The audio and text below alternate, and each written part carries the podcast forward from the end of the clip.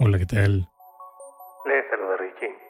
Y bueno, decirles que en las últimas semanas he estado probando diferentes podcasters.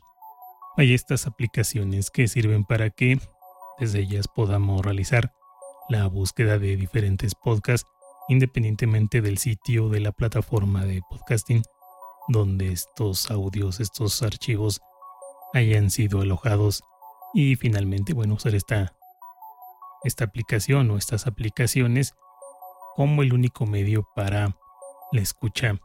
Sin embargo, aunque como lo indica el título de este podcast, quiero hablar de lo bueno, lo malo y lo feo de los podcatchers. Sí me gustaría tocar tres cuestiones previamente, partiendo de que puede haber entre los escuchas algún novel en esos temas y no está de más detenerse en algunos aspectos. Bueno, esa es mi opinión. En primer lugar, sería preguntar, bueno, ¿qué es un podcast? Que básicamente no es otra cosa que un archivo multimedia que mayoritariamente está orientada a la producción de audio, aunque también hay que decir, hay personas que incluyen, eh, vaya, en esta definición o que consideran que el podcast también puede ser un vídeo. Ahora bien, por la forma en la que estos archivos se distribuyen, hay muchos que intentan definir el podcast como radio a la carta. Cosa en la que difiero enormemente y que bueno, es un tema que espero más adelante poder debatir con algún colega podcaster. Pero por ahora concentrémonos en decir que son archivos multimedia distribuidos por Internet o sea, no en ondas hercianas como lo haríamos desde una radio tradicional, ni mucho menos se distribuye por televisión. Medios que se caracterizan principalmente por las, eh, lo que podríamos decir, transmisiones en vivo o que están sujetas a un horario concreto. Y en este sentido, un podcast pues es un archivo que está alojado en una plataforma desde la cual tú puedes escucharlos directamente en esa plataforma o bien descargarte estos archivos y tú escucharlos en el momento de tu preferencia las veces que gustes. Un segundo punto sería, bueno, la pregunta de ¿cómo se escucha? Es decir, ¿desde dónde se escuchan? ¿Desde qué gadgets, desde qué dispositivos se escuchan? Y en este sentido podemos ubicar básicamente dos grandes grupos. Por un lado, la PC, entendiéndola como ese dispositivo fijo, ya sea en tu casa, ya sea en tu trabajo, ya sea en la oficina, en la escuela, por ejemplo. Vaya, un equipo fijo desde el cual tú realizas tus actividades cotidianas y donde, si te apetece, puedes también abrir tu navegador, abrir algún programa que sirva a manera de podcatcher, desde donde tú puedas escuchar, reproducir descargar podcast. El otro grupo serían los dispositivos móviles. Digamos, un smartphone, una tableta, en fin, cualquier tipo de dispositivo, digamos, pequeño, portable, que puedes llevar de un lado a otro, que por un lado a lo mejor te permiten el acceso a Internet, entonces podrías hacer una reproducción en streaming, una reproducción en tiempo real, o bien que te permiten descargar y dentro de la memoria del dispositivo, bueno, pues a llevar la cantidad de, de audios de podcast que te apetezcan y pues lo mismo, escucharlos en el horario, en el tiempo, en el lugar que se te antoje. Y un tercer punto sería desde dónde se escuchan habitualmente los podcasts. Existe en Internet un proyecto, un estudio eh, colaborativo que lo que hace, bueno, pues es tratar de conocer las costumbres, los hábitos de los oyentes de podcast, obviamente hábitos relacionados con la escucha de, este tipo de material dentro de la comunidad hispanohablante, que en este sentido eh, se llama esto encuesta pod. La que yo he consultado es la edición 2017, que pues digamos es la es la más reciente y que bueno, arroja una diversidad de datos y si no lo conocen les invito a que le echen una ojeada. Hay, hay muchos datos bastante curiosos. El primero de estos datos nos dice que hay alrededor de un 87%, que es un número mayoritario, de personas que escuchan los podcasts desde su dispositivo móvil. Un dato bastante curioso. Un segundo dato eh, nos dice que mayoritariamente se escuchan podcasts en dos áreas. Por un lado, en trayectos. Es decir, de la casa al trabajo, de la casa a la escuela. Vaya, en estos desplazamientos cotidianos que tenemos es uno de estos eh, principales momentos en los que la gente nos escucha. Y el otro sector. O la otra situación que se nos escucha es mientras se realizan algún tipo de actividad en el hogar.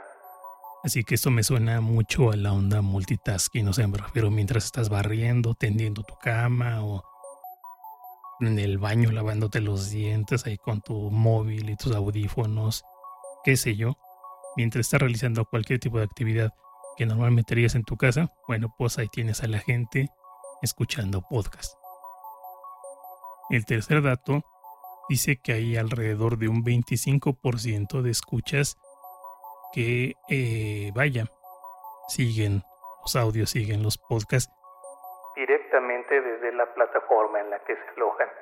Es decir, por mencionar algunas, ¿no? A lo mejor hay personas escuchando Evox, pues se van a la página de Evox o entran, descargan la aplicación de Evox y desde ahí nos escuchan.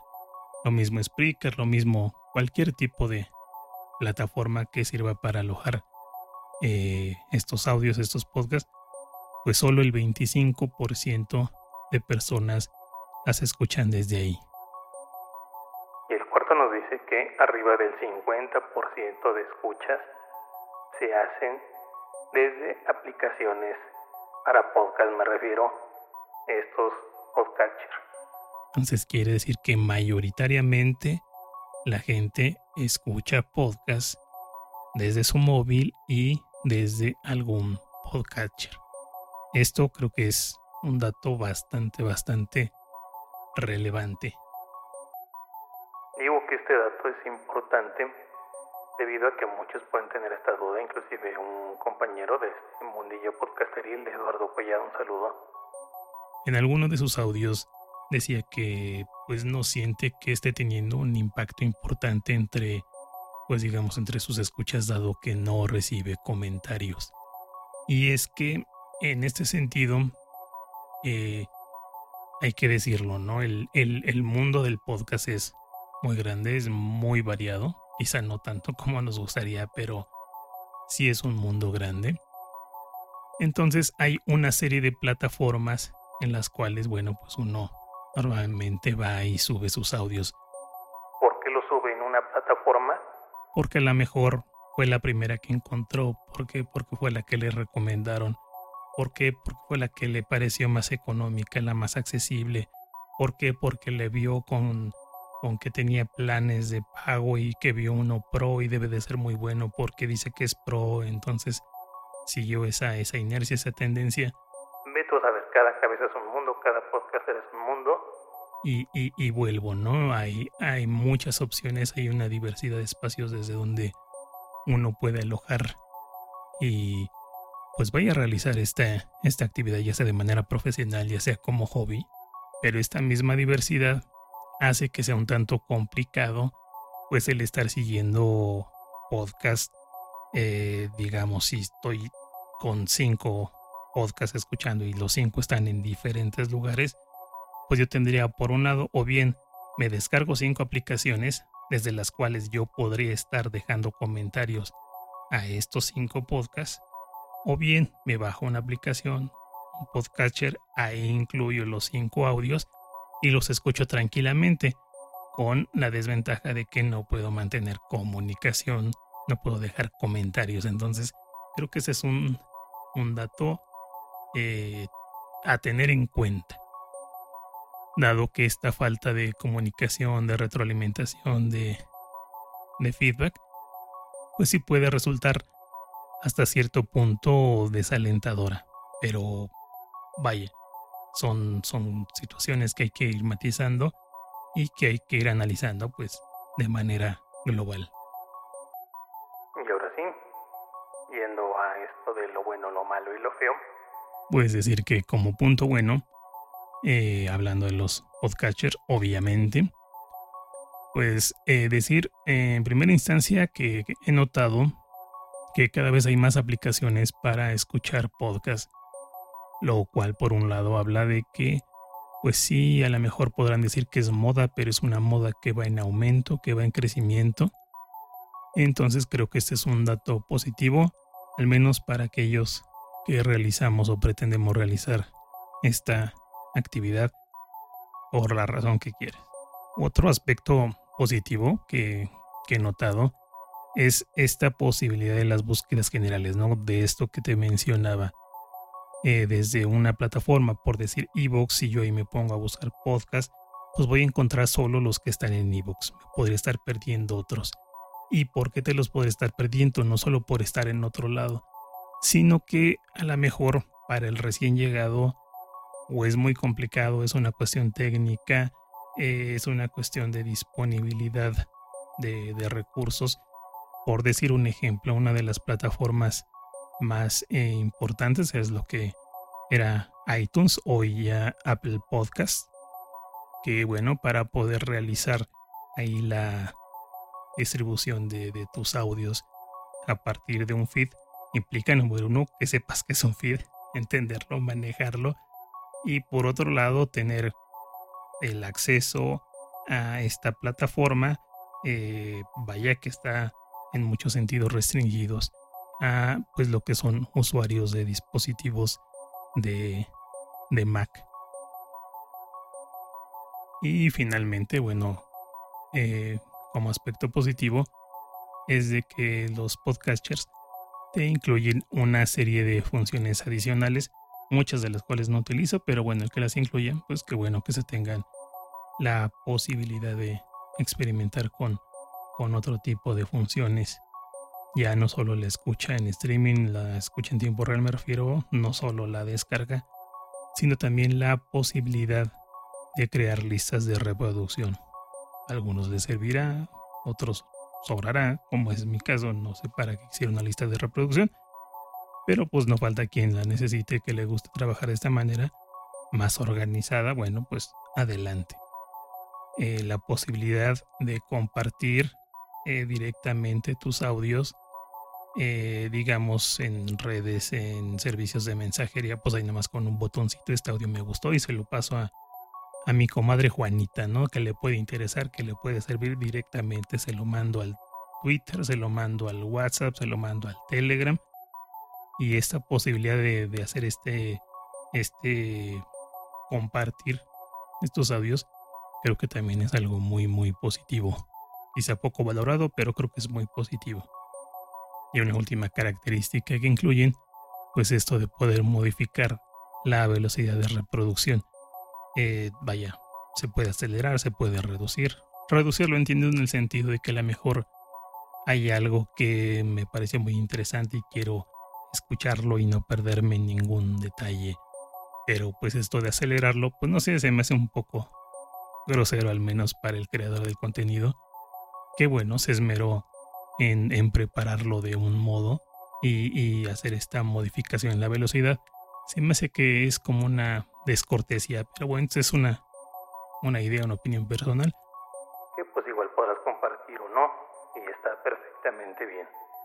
Bueno, esto como lo bueno de los podcasters. Lo malo, pues esto que mencionaba hace ratito, el hecho de que no se tiene incorporada la posibilidad de dejar comentarios a los creadores de contenidos desde los podcatchers.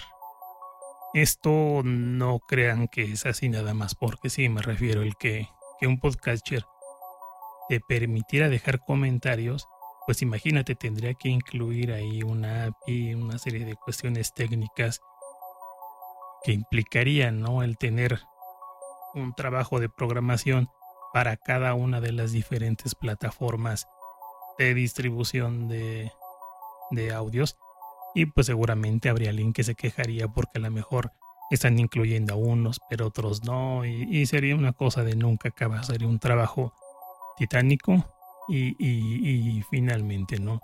Sería lo que complicaría mucho el poder hacer eso. Entonces, pues que no los incluyan, bueno, pues está mal, pero también es comprensible.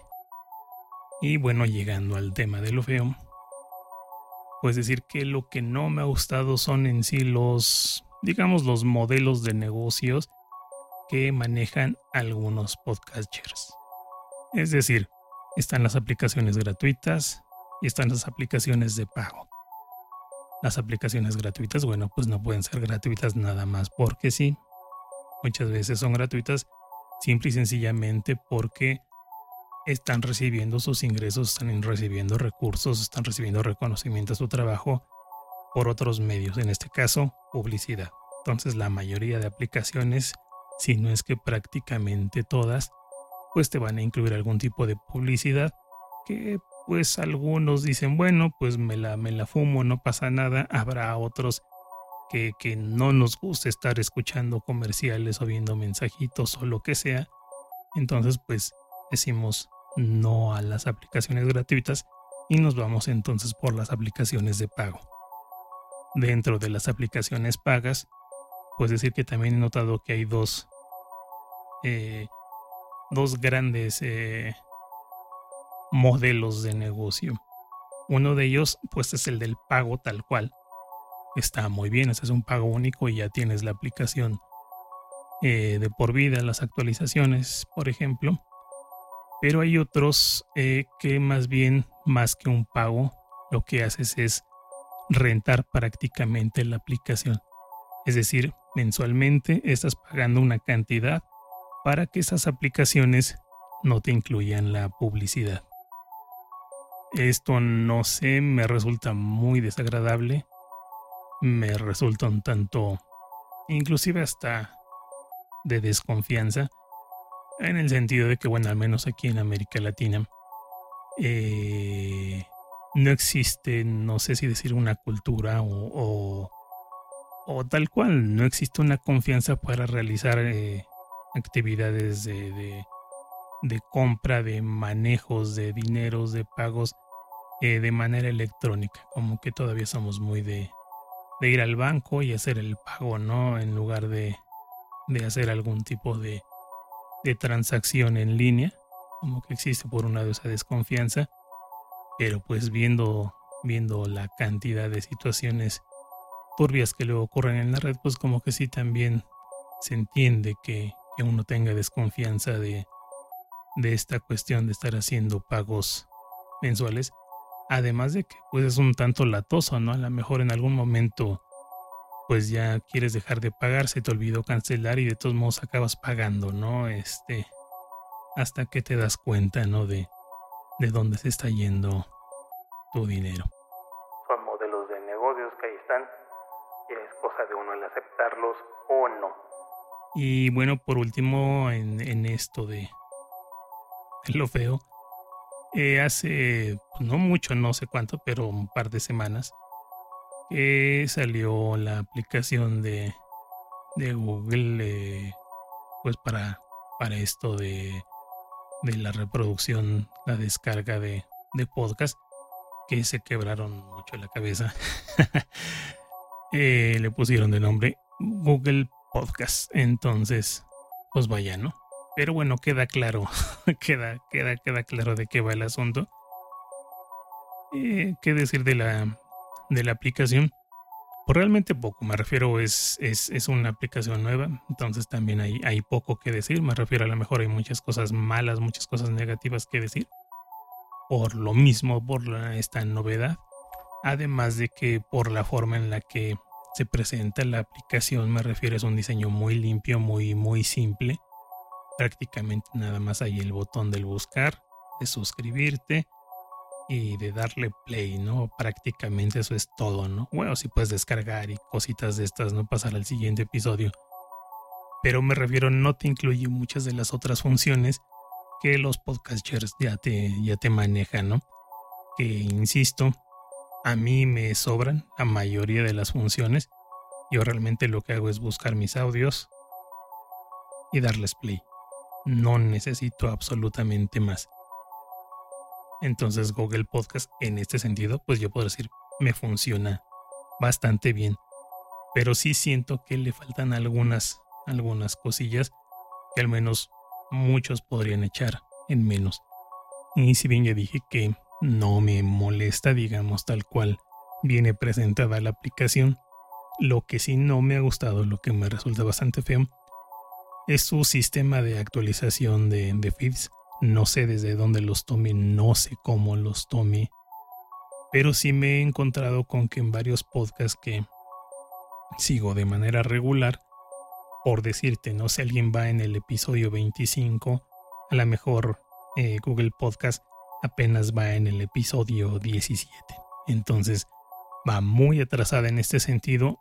No sé por qué, no sé si sea fallo de la aplicación, no sé si falla en los feeds, no sé si sea fallo en no sé dónde, pero me he encontrado constantemente con ese tipo de problemas. Entonces, pues creo que es algo que, que se tiene que trabajar, que tienen que pulir, al menos para poderla considerar como una eh, aplicación lo suficientemente buena como para ser una alternativa dentro de lo que es mi, mi gusto por escuchar podcast.